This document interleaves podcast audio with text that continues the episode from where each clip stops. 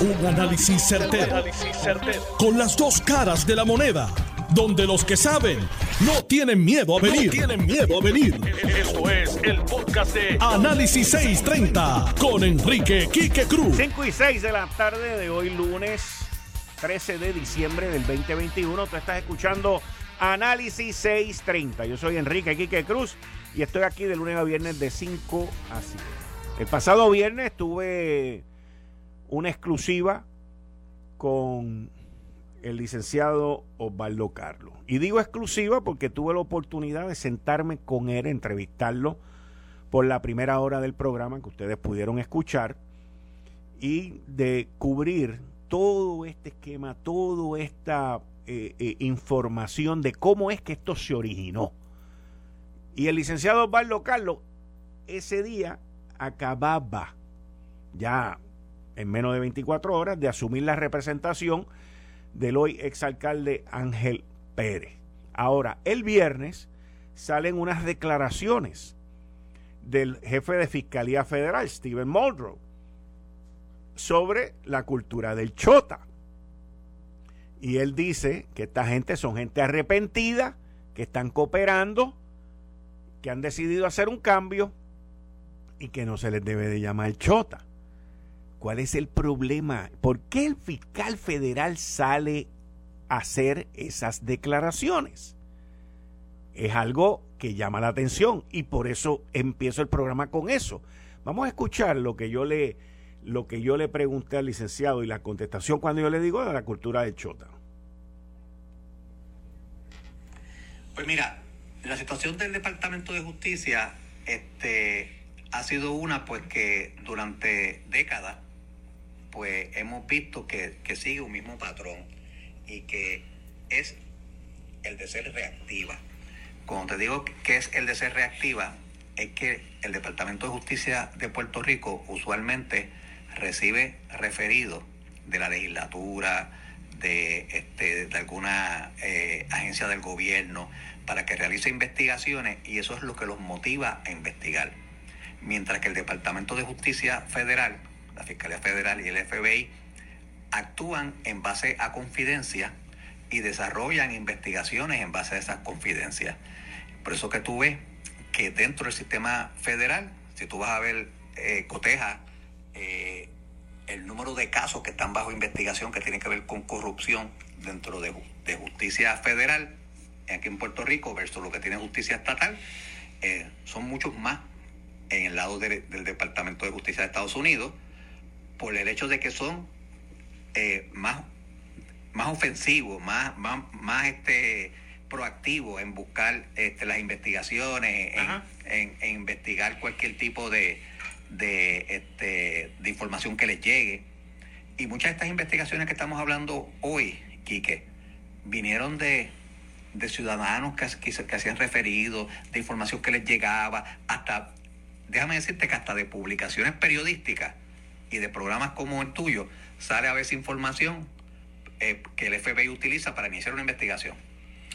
Hoy el jefe de Fiscalía Federal, Stephen Muldrow, eh, hizo unas expresiones sobre el que eran unas expresiones como, como que a, Alcano y a Oscar Santamaría eh, y a Raymond Rodríguez no se les debería de llamar chota que estos son ciudadanos que se han arrepentido y que están cooperando a cambiar nuestra sociedad. Más, más o menos, yo, yo, las compartí contigo, sí. más o menos esas fueron las expresiones que él hizo durante, durante el día de hoy, porque mucha gente, eh, y podría, podría yo decir yo, que tiene que ver con específicamente con Félix Elcano Delgado, eh, cuando tú haces un contraste de lo que ocurrió con Félix Elcano Delgado eh, y su comportamiento después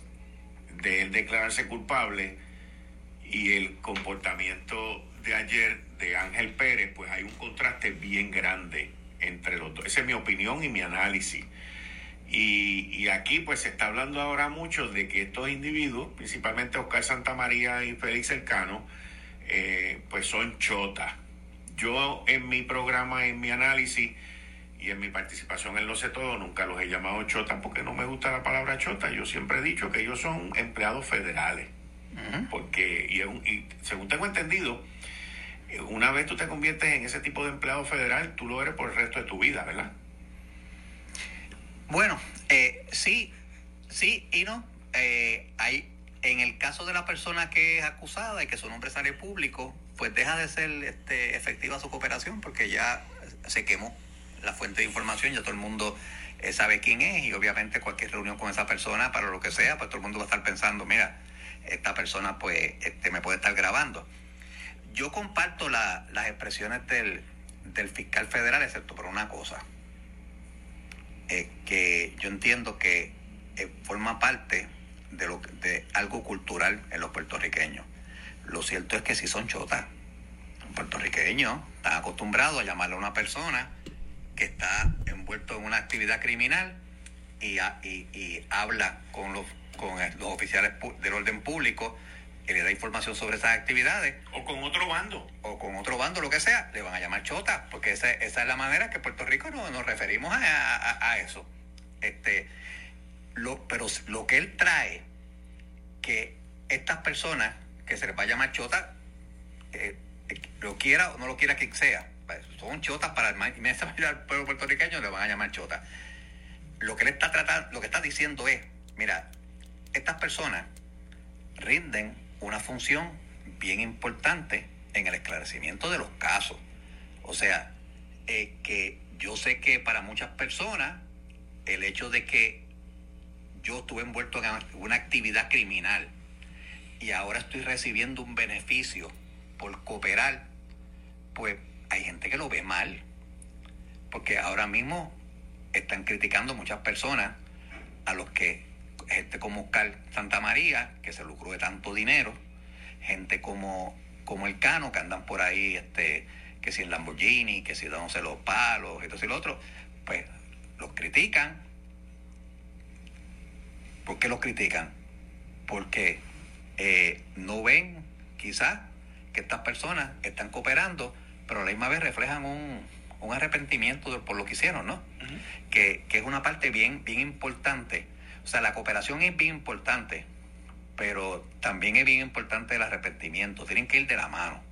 O sea, este, si, tú no, si tú estás cooperando simplemente porque viste este, la espada de la justicia en tu cuello y no, eso no fue motivo de tú arrepentirte y tú sigues por ahí como si no hubiese pasado nada, pues la gente te va a criticar. Y o sea que está de parte del cooperador el vivir una vida como dicen los americanos, low profile. Yo no voy a estar metido en lío, en controversia, en que me van por la calle este, haciendo, las cosas que hacía antes. Tengo que tener, exhibir otro comportamiento. Moderación. Sí, te, voy a dar un ejemplo. Anaudi Hernández. ¿Qué han dicho de Anaudi Hernández desde que, desde que empezó su cooperación? ¿Quién lo ha visto por ahí este, dándose los palos o en carros caros o este, viviendo una vida este, licenciosa por la calle? Pues la realidad es que recibe unas instrucciones y aparte que es su personalidad. Yo, por ejemplo, estoy seguro que una persona como este el alcalde de, Guaynabo, que es una persona que todo el mundo dice, esta persona es una persona humilde, cometió un error, y aún con ese error que él, que él cometió, tiene sus simpatizantes, ¿verdad? pensando que ese error pues, realmente ocurrió, que yo tengo que todavía entrevistarlo para estar seguro que eso, que, que todo eso que se alega en la, la acusación, pues eh, ocurrió. Pero se vio a, un, a una persona saliendo del Tribunal Federal, cabizbajo, este, eh, que... Con una camisa normal. Sí, que... que, una bolsita de traza, de papel. Que, que, no estaba allí para dar excusas públicas, simplemente se, se, está enfrentando a su, a su situación. Pues eh, ese es el problema con algunos cooperadores, que la gente tiene que, percibir que, que, además de estar cooperando, eh, son personas que demuestran humildad y arrepentimiento. Si. Y eso es algo que Félix Elcano Delgado no ha demostrado. Y ahí es donde entra la parte de cómo va a terminar esto. Miren, esto apenas comienza, esto no ha terminado todavía, esto apenas comienza. También está la función, pues usted tiene un licenciado como Barlo Carlos, en donde uno busca la mejor representación, el mejor representante que pueda ir allí a negociar por ti.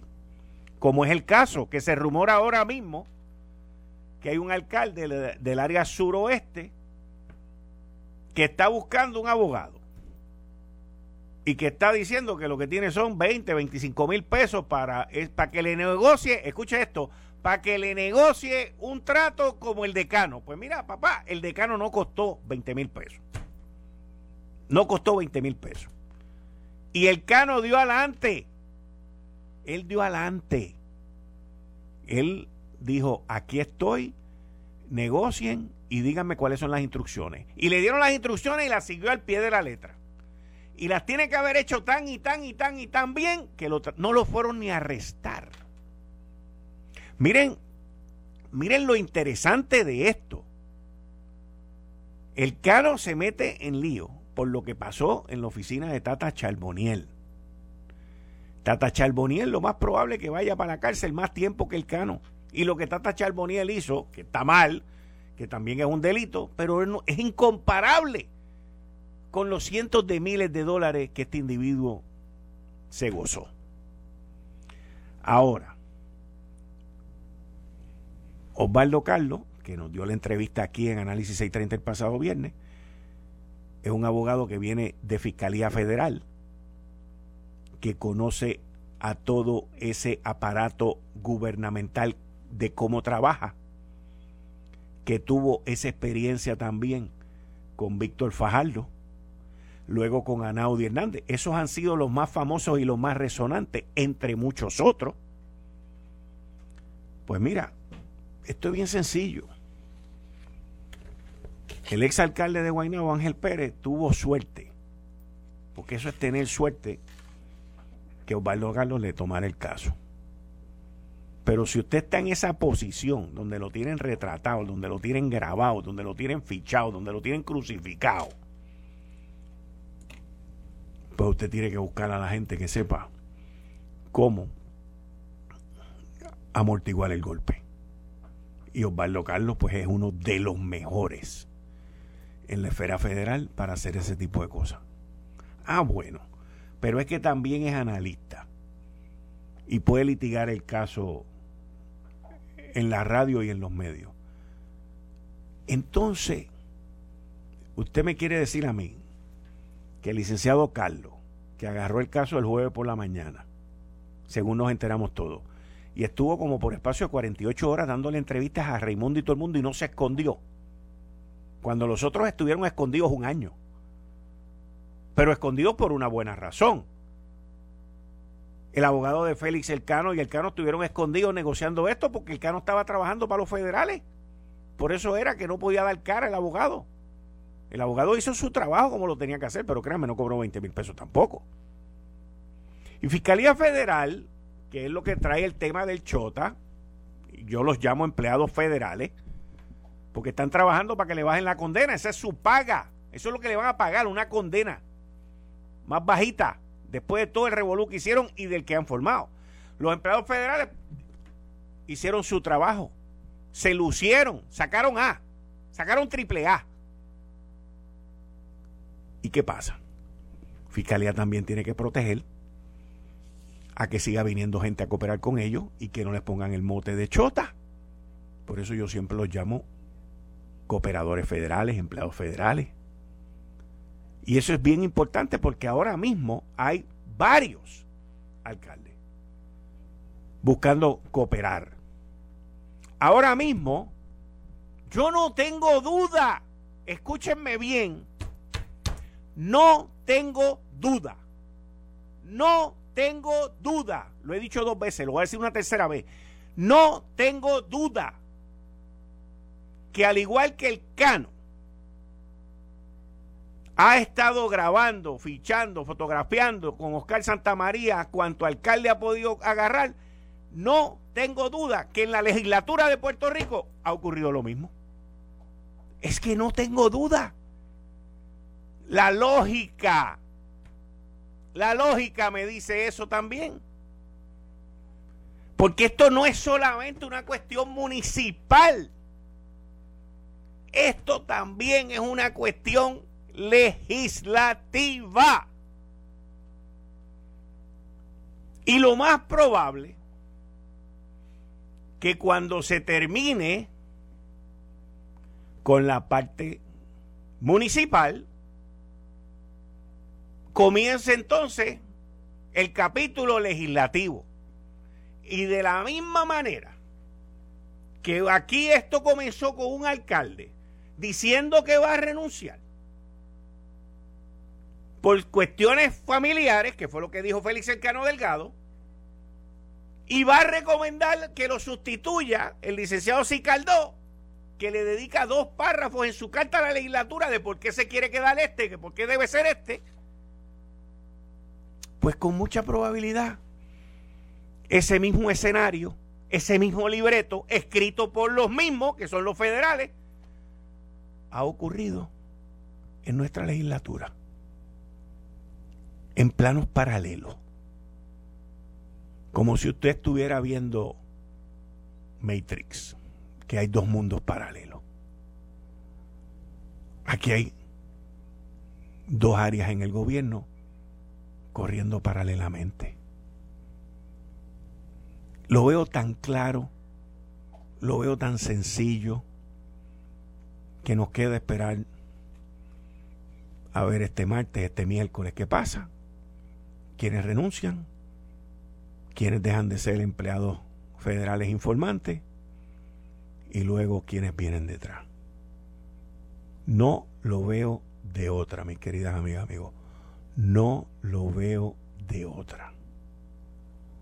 Pero esto es cuestión de tiempo. Mientras tanto, nosotros aquí hemos ido montándoles a ustedes el rompecabezas. Pueden escuchar la entrevista de Roberto Carlos completa, mi canal de YouTube, Enrique Quique Cruz, y todo lo demás, todos los días en las redes, Instagram, soy Quique Cruz, en Facebook y en Twitter, Enrique Quique Cruz. Que vamos a seguir montando esta escena que cada semana aparecen pedazos nuevos y tenemos que ampliar la mesa para que el rompecabezas crezca. Esto es un rompecabezas. Usted sabe que cuando uno compra un rompecabezas eso, yo no soy mucho de rompecabezas, pero veía gente que los montaba es tu rompecabezas, pues los rompecabezas usualmente pues vienen en una caja y tú lo pones en una mesita o en una mesa o lo que sea y lo vas montando. Este, este rompecabezas es ampliable porque evoluciona, crece, crece y continúa trayendo piezas nuevas.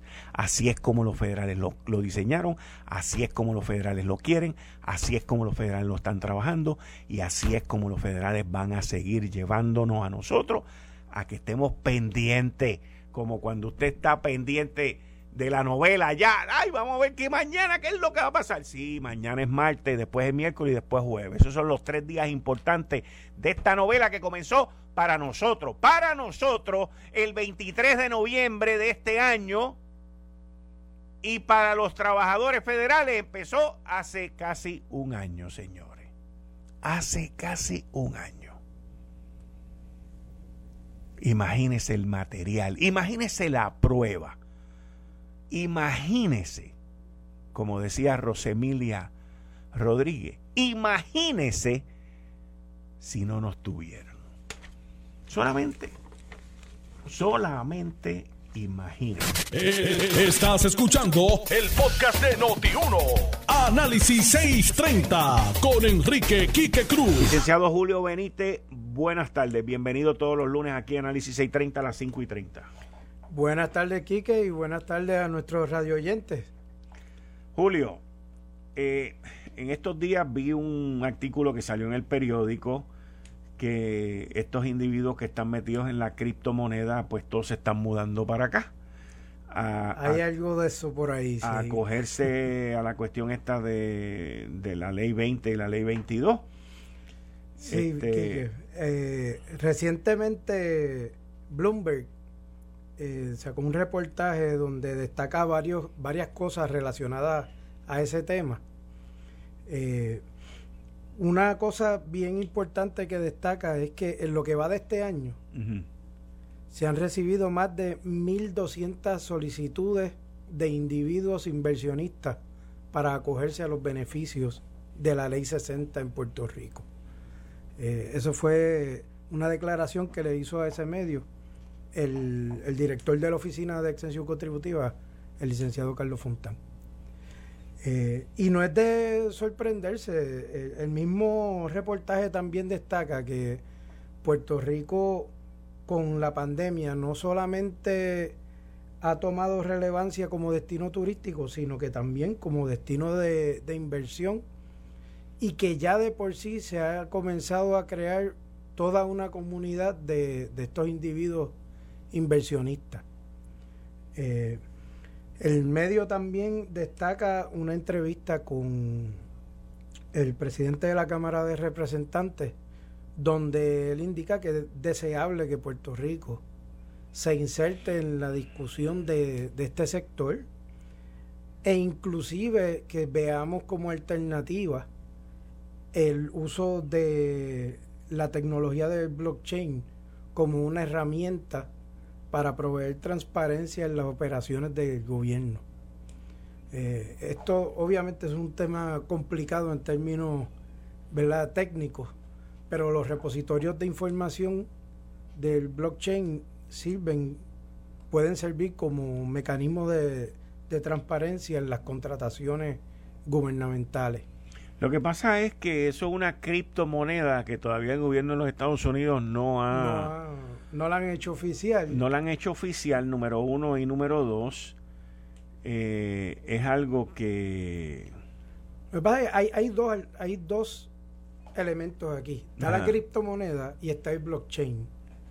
El blockchain no es no el, el, blockchain no es para invertir o sea no es el, blockchain cuando digo no es para invertir es que no es una criptomoneda, es, una es una tecnología que ofrece seguridad en informática y eso pues es, interesantísimo. Y esa industria pues ya ha agarrado su propio su propio vuelo, pero eso no son los que se están mudando para acá, los que se están mudando para acá son los que por, por la criptomoneda pues no quieren pagar los impuestos que se supone que estén pagando en los Estados Unidos. En adición a que me imagino que todos los, fondos de ellos y todo eso están metidos en, la criptomoneda.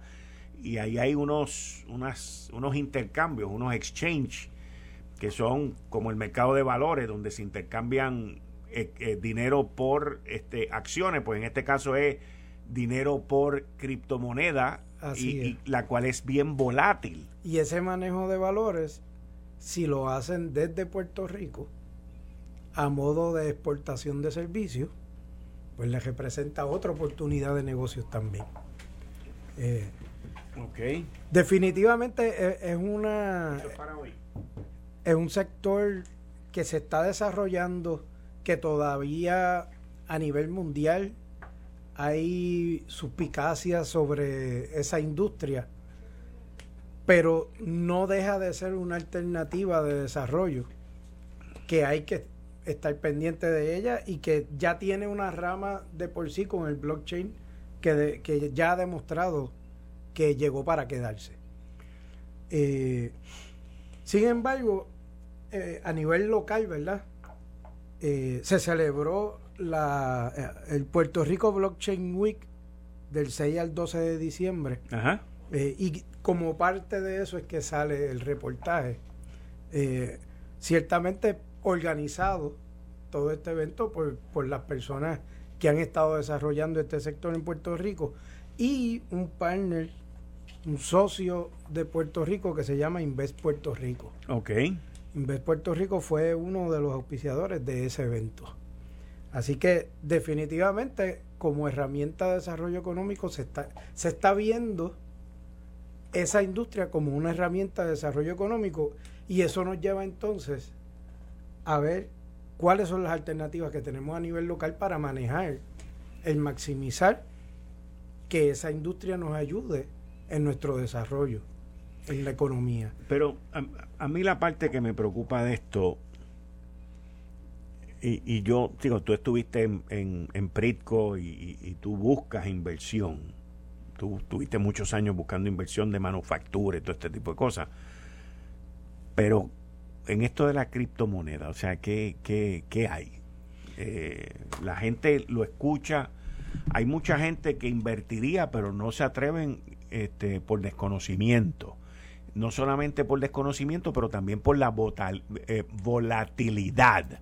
O sea, tú tienes un individuo que hoy la revista Time Magazine lo acaba de nombrar Man of the Year, que estamos hablando de Elon Musk, que es el cheche de la película de los carros eléctricos, que es el cheche de la película del SpaceX, y que ese individuo un día dijo que en Tesla iban a aceptar la criptomoneda y la moneda entonces subió aparatosamente a sesenta y pico mil pesos y después al mes y medio el muy hijo de su madre porque es la única palabra que le cabe dijo ah no la vamos a aceptar y la moneda se cayó pues yo lo metería preso a él porque está jugando con los valores está jugando con los valores. Definitivamente afectó el mercado. Exacto, exacto. Lo que pasa es que y entonces cuando él dijo que no, bajó a 30 mil y ya creo que va como por 50 mil. O sea, se ha ido recuperando.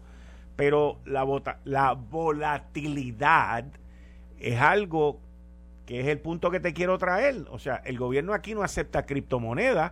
Sin embargo, El Salvador, el presidente que está allí, lo oficializó. lo oficializó para hacer una emisión de bono de criptomoneda de 3.500 millones de pesos. Así es. Porque el tipo no va a conseguir ese dinero en el Banco Mundial ni en ningún sitio.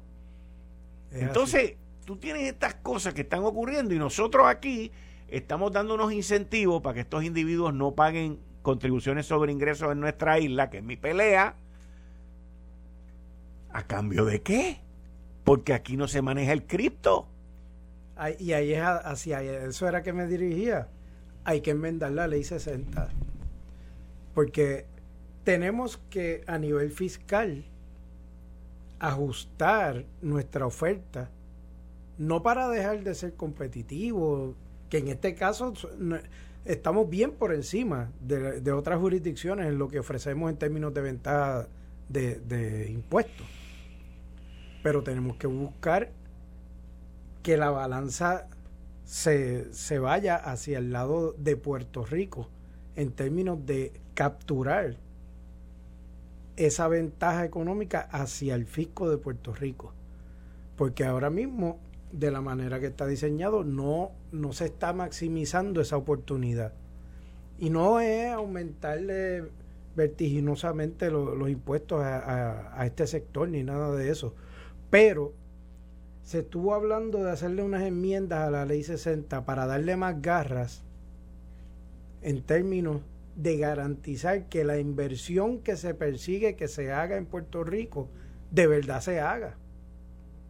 Y e, ese movimiento sonó mucho a principios de año y poco a poco se ha ido relegando un segundo plano al nivel de que no oímos nada sobre eso en los últimos meses.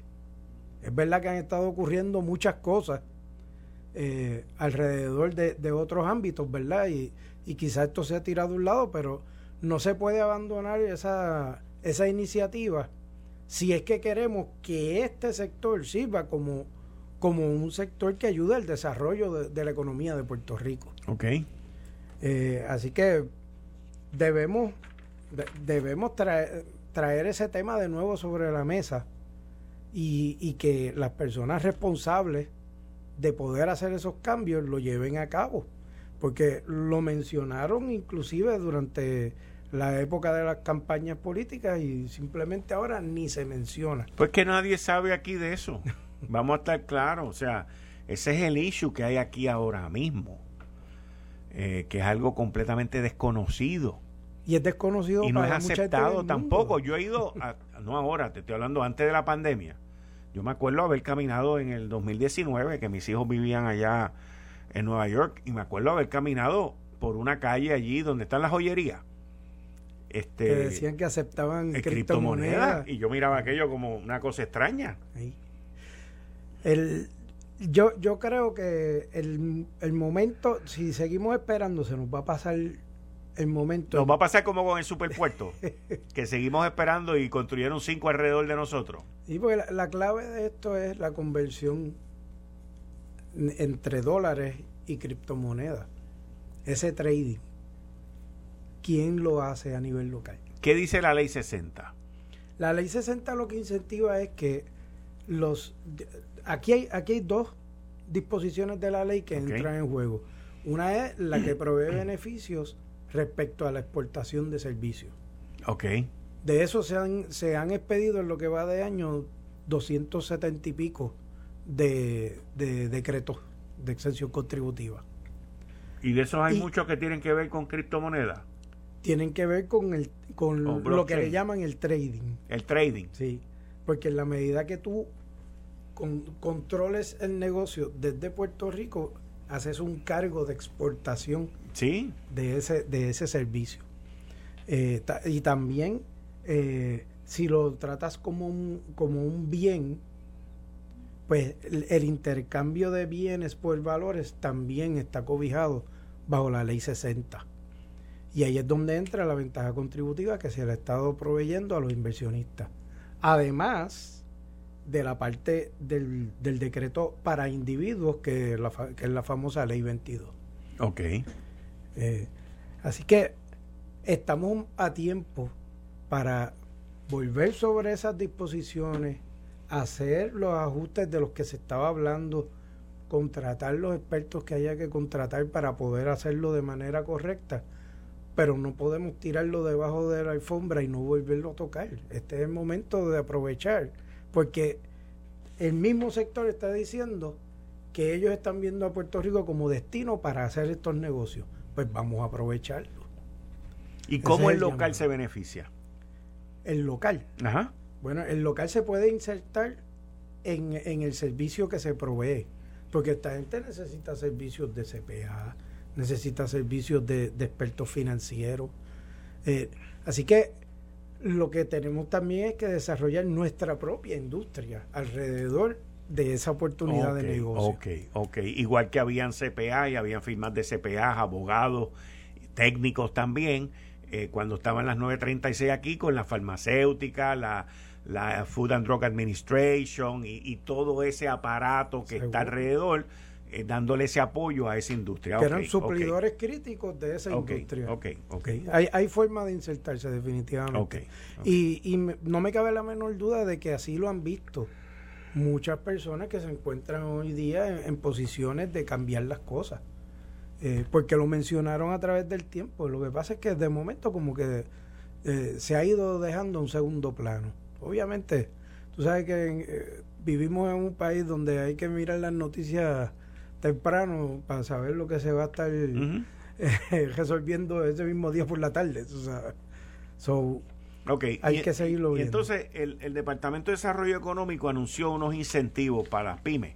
Así es, el viernes el secretario de Desarrollo Económico, eh, Manuel Sidre, anunció un, cinco programas de ayuda a las pymes que se dividen en dos grupos. Eh, el bolsillo de ayuda para esto consta de 1.75 millones de dólares y persigue impactar alrededor de 150 empresas o emprendedores. Eh, básicamente los programas van dirigidos a lo siguiente. Eh, puede haber una ayuda de hasta 10 mil dólares para capital operacional para empresas que tengan menos de 12 meses de creación. O pueden ser totalmente nuevas, eh, lo que significa que la pueden la pueden crear ahora mismo y solicitar los beneficios. Obviamente tienen que cumplir con unos requisitos, eh, pero tienen esa opción. Hay otra ayuda que también llega hasta 10 mil dólares, que es para cubrir hasta el 30% del costo total en la adquisición de maquinaria y equipo. Y funciona a base de reembolso. O sea que tú solicitas la máximo de cuánto? Hasta un máximo de, de 10 mil dólares. ¿También? Sí, sí. Sí, eh, va dirigido a, empresas bien pequeñas. Bien pequeñas. Sí. Eh, y para esos dos renglones hay 1.5 millones de dólares. Divide eso entre, entre ayudas de 10 mil, pues ya tú sabes el universo al que puede llegar eso. Son como 1.500 personas. ¿1.5 millones? Sí, 1.5 millones. Eh, Además de esos dos programas. Espérate, estamos hablando de 150 empresas nada. Sí. Eso es mucho. Pues, tienen que cumplir con una serie de requisitos. O sea, tampoco es que se me ocurrió cualquier cosa y voy y solicito el dinero y me lo van a dar. Sí. Eh, eh, además de eso, hay un bolsillo de 250 mil dólares que provienen de eh, Economic Development Administration, que no es otra cosa que un programa de, del Departamento de, Comercio de los Estados Unidos. Es un grant que le dan al programa de comercio y exportación. Eh, y ese, ese programa lo que persigue es ayudar a empresas que se insertan en el mercadeo digital, el e-commerce eh, y ese tipo de, ¿verdad? de, industria. Ok. Eh, ahí es una combinación de tres factores. Una es la creación del mercadeo digital per se, con la ayuda de una empresa, de dos empresas, que han sido contratadas por el departamento. Eh, además de eso, tienen una ayuda para la conexión de Internet, que puede llegar hasta seis meses de servicio de Internet eh, de 5 megas por empresa. Te voy a decir una cosa, en, en, los, en los 50 estados se ha dado un fenómeno muy distinto, no sé si es distinto al que se ha dado aquí, pero se ha dado un fenómeno que allá le han dado mucha cobertura y mucha publicidad, aquí no. Eso, esos fondos y todo eso que tú estás hablando eh, me, me, traen la, la memoria de, del fenómeno que se ha dado en los 50 estados durante y después de esta pandemia que vamos viviendo ya por casi dos años, eh, en el cual más de 5 millones de personas han abandonado su, han renunciado a sus trabajos. Así es. Y se han ido a, montar sus propios negocios. Y estos fondos que tú estás mencionando aquí, que presentó el secretario de Desarrollo Económico Manuel Sidre, pues son una buena oportunidad para cualquier puertorriqueño que viva aquí, que quiera montar su propio negocio o que lo haya montado. ¿Y qué pasa si alguien lo montó el mes pasado o dos meses atrás? Puede, puede cualificar, puede cualificar, sí. Porque hay mucha gente que se está yendo a montar su propio negocio. Fíjate que por el, el tamaño de, negocio que persiguen, son negocios en ciernes, negocios que están empezando a, desarrollarse o que tienen un buen plan de negocio, una buena estructura y, tienen potencial, ¿verdad?, de, poderse establecer. Y estos son ayudas para, como, como diríamos por ahí, para arrancar. Ok. Eh, y esto que tú traes, recientemente una universidad, no recuerdo el nombre ahora mismo, estaba leyendo un reportaje, una universidad hizo un, estudio de que en Estados Unidos se ha retirado un número récord de personas a raíz de, la pandemia. Sí, hubo mucha gente que decidieron adelantar su retiro. Sí. para, porque no sabían ante la incertidumbre. Inclusive, aquí mismo se habló de gente que, se ha retirado, mucho médico que se ha retirado. O sea, que es, un movimiento que ha habido. Así es. Eh, pero de igual forma, tanto retirados como nuevos eh, profesionales tienen la oportunidad de crear su propio negocio. Gente que se retira, que ha estado, tiene un expertise de algo que han estado haciendo a través de los años, ahora de momento crean su propio negocio y empiezan a hacerlo desde su casa. Y, es, y esa es la ventaja que tiene eh, este renglón, ¿verdad?, del e-commerce, que he conocido ya varias personas. ¿Así? ¿Ah, que de momento con la pandemia tuvieron que dejar de hacer lo que estaban haciendo y empezaron a comprar productos y a revenderlos a través de internet, que es otra de las cosas que se puede atender a través de la ley 60, porque si tú compras productos en un país y los vendes en otro, ni siquiera los traes a Puerto Rico. Te encargas de que le llegue a donde tiene que llegar.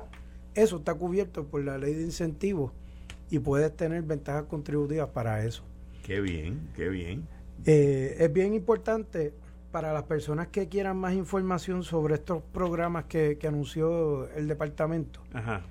Eh, se pueden, si quieren ir al departamento, pueden hacer una cita a través de el siguiente portal, el dec.tuserviciopr.com. a través de ese portal hacen una cita para que los atiendan en el Centro Único de Servicios que está eh, localizado en el edificio principal del departamento. Muy bien. Y además de eso, pues pueden visitar, si quisieran solicitar el, beneficio directamente, pueden entrar a refuerzoeconómico.com y ahí encuentran las solicitudes. Ok.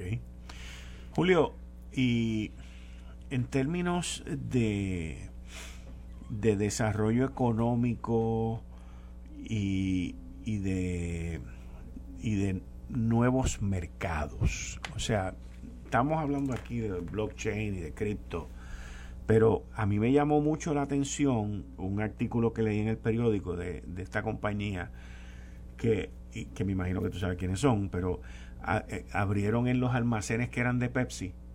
Ah, sí. Una cuestión para refrigeración. Y yo vi esa idea y yo dije, wow, mano, tremenda idea. O sea, porque aquí con las vacunas y con otro montón de cosas en, la industria farmacéutica, en la industria de alimentos, pues hace falta ese tipo de almacenamiento y ese tipo de, de, servicio, de almacenamiento. En Puerto Rico no abunda pero, el almacén refrigerado. Pero porque yo sé por lo que es, es por el costo de la electricidad. Así es. Ese es el problema. O sea, aquí el problema es el costo eléctrico y ahora están hablando de que por ahí va a venir otro aumento en la luz. O sea, nosotros hoy estamos pagando a 21 centavos. El kilovatio hora. El kilovatio hora, hoy. Y yo estimo que para enero empezaremos a pagarlo a 22 y medio o a 23. Porque casi siempre los aumentos son de un chavo y pico. O sea, pero estamos en 21 y pico, pues vamos a terminar en 22 y pico o en 23 y pico volvemos a lo que hemos conversado en programas anteriores, la infraestructura. La infraestructura es crítica para poder desarrollar la economía. Y el, costo del servicio eléctrico, el mismo servicio, la confiabilidad sobre el servicio eléctrico es crítico para poder crecer la economía. Porque mira ese negocio que tú acabas de mencionar. Esa, ese negocio necesita tener redundancia en el servicio eléctrico. De otra forma no puede operar. Redundancia, wow. Sí, sí. Necesita tener mínimo dos generadores allí que puedan sustituir el servicio si se, si se le va. Ok. Al, punto de que sabemos, sabemos que el problema del servicio eléctrico fue una de las cosas que afectó a la empresa anterior que estuvo allí. exacto. Esto fue el, podcast de Notiuno. Análisis 630 con Enrique Quique Cruz. Dale play a tu podcast favorito a través de Apple Podcasts, Spotify, Google Podcasts, Stitcher y notiuno.com.